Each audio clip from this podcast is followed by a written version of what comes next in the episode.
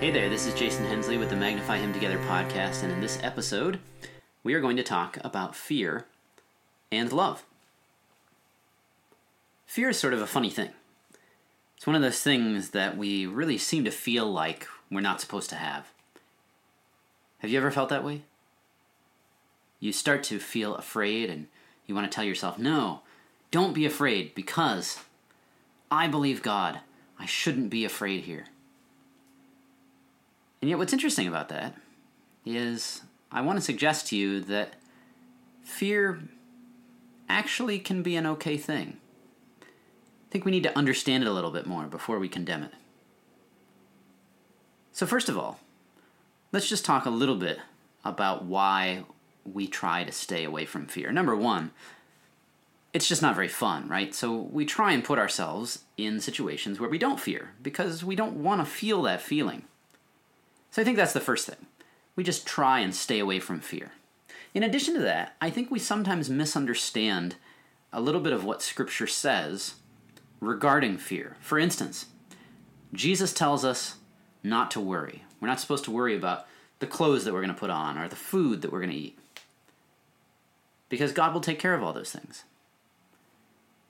And so sometimes in our minds, we equate worry and fear.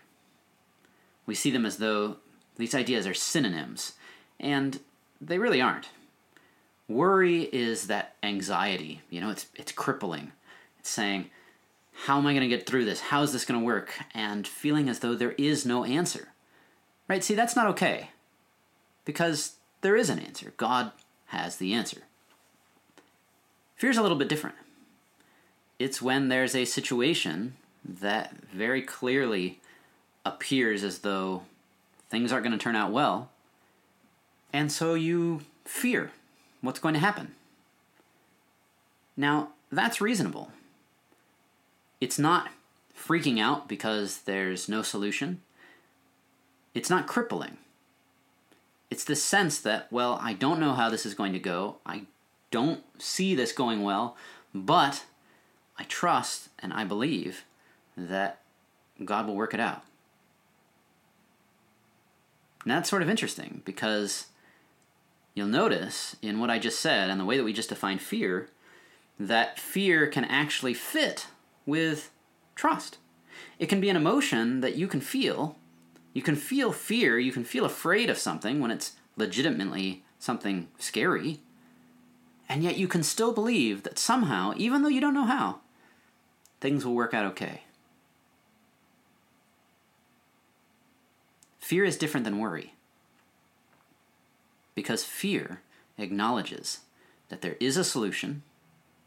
We might not know what it is, but God will take care of it. And you can continue to have that fear throughout the entire process. Now, then, there's a really important piece to all this. Sometimes fear is crippling. We're so afraid that we don't feel like we can move. And that's a little bit different than what I'm talking about.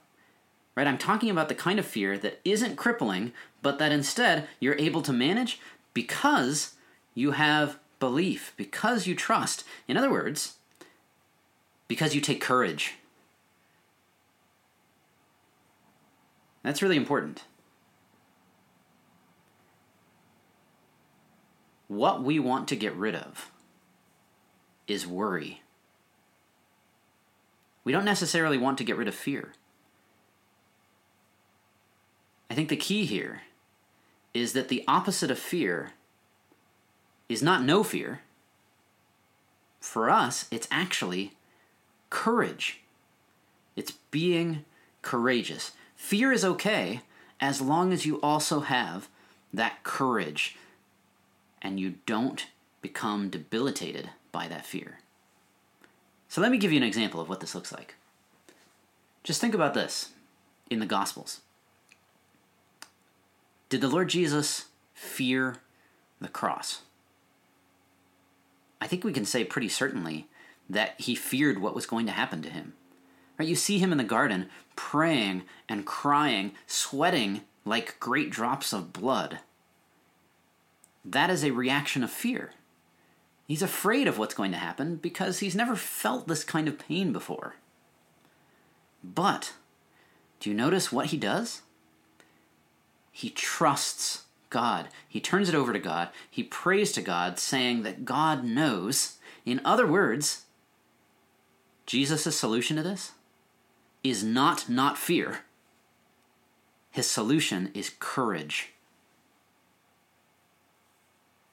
I think that's so huge for us because sometimes we misapply our focus. We try and figure out what can I do to stop being fearful, but that's not the case. That's not what we need to do. It's okay to be fearful. Instead, we need to focus on what can we do to be courageous? What can we do to really build up that trust? Right? We don't want to worry because worry is like that kind of fear that does just give in. And the kind of fear we're looking at is fear that recognizes the situation scary, that prays to God over it, and then takes courage and moves on. Now you might be thinking, well, wait a minute. What about perfect love casts out fear? Doesn't that mean that fear is bad? Right? If we really love God, we won't be afraid of anything. Now, the reason I mention that is because I think we sometimes use this verse and it completely messes us up. Because we get this idea that we're bad when we're afraid. I don't think that's the case. Here's why. If you actually read that verse in its context, perfect love casts out fear, consider what it's about. Listen to this. This is 1 John chapter 4. Here we go. It's verse 17.